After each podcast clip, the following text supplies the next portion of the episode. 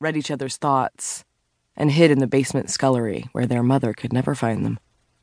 As if it were their duty, they broke the rules one by one. Franny wore black and grew night blooming jasmine on her windowsill. Jet read every novel written by E. Nesbit and fed stray cats in the alley.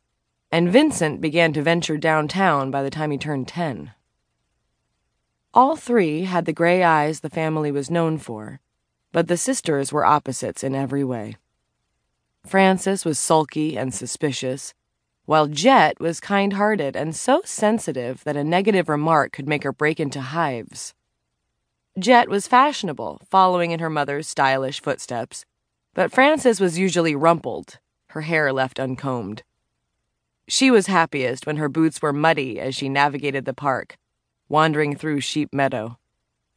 Her gift with wild birds allowed her to bring them to her merely by lifting her hand. From a distance, when she ran so fast she was nearly flying, it seemed as if she spoke their language and was meant for their world more than her own. As for Vincent, he possessed such an unearthly charm that only hours after his birth, a nurse in the maternity ward of Columbia Presbyterian Hospital had tucked him into her coat in a failed kidnapping attempt. During her trial, she'd told the court that the abduction was not her fault. She'd been spellbound, unable to resist him. As time went on, this wasn't an unusual complaint. Vincent was spoiled rotten treated by Jet as though he were a baby doll, and by Frances as if he were a science experiment.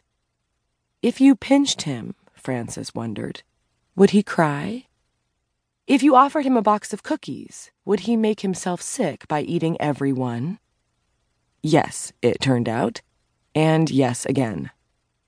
When Vincent misbehaved, which was often, Frances made up stories filled with punishments for little boys who would not do as they were told, not that her cautionary tales stopped him.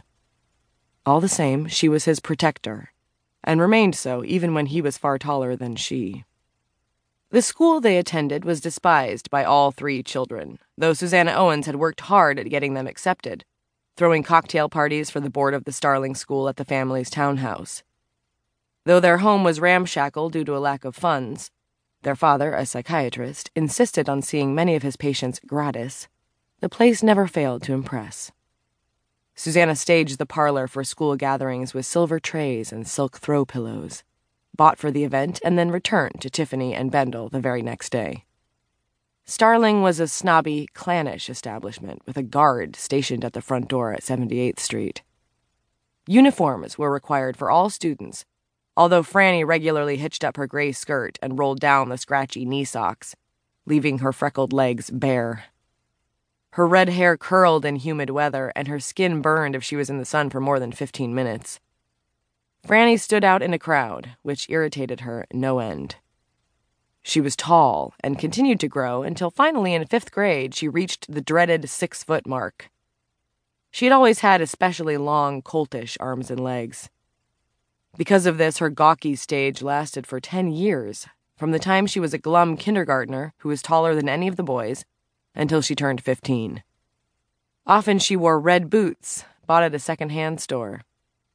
Strange girl was written in her records. Perhaps psychological testing is needed? The sisters were outsiders at school, with Jet an especially easy target. Her classmates could make her cry with a nasty note or a well aimed shove. When she began hiding in the girls' bathroom for most of the day, Franny swiftly interceded. Soon enough, the other students knew not to irritate the Owens sisters, not if they didn't want to trip over their own shoes or find themselves stuttering when called upon to give a report.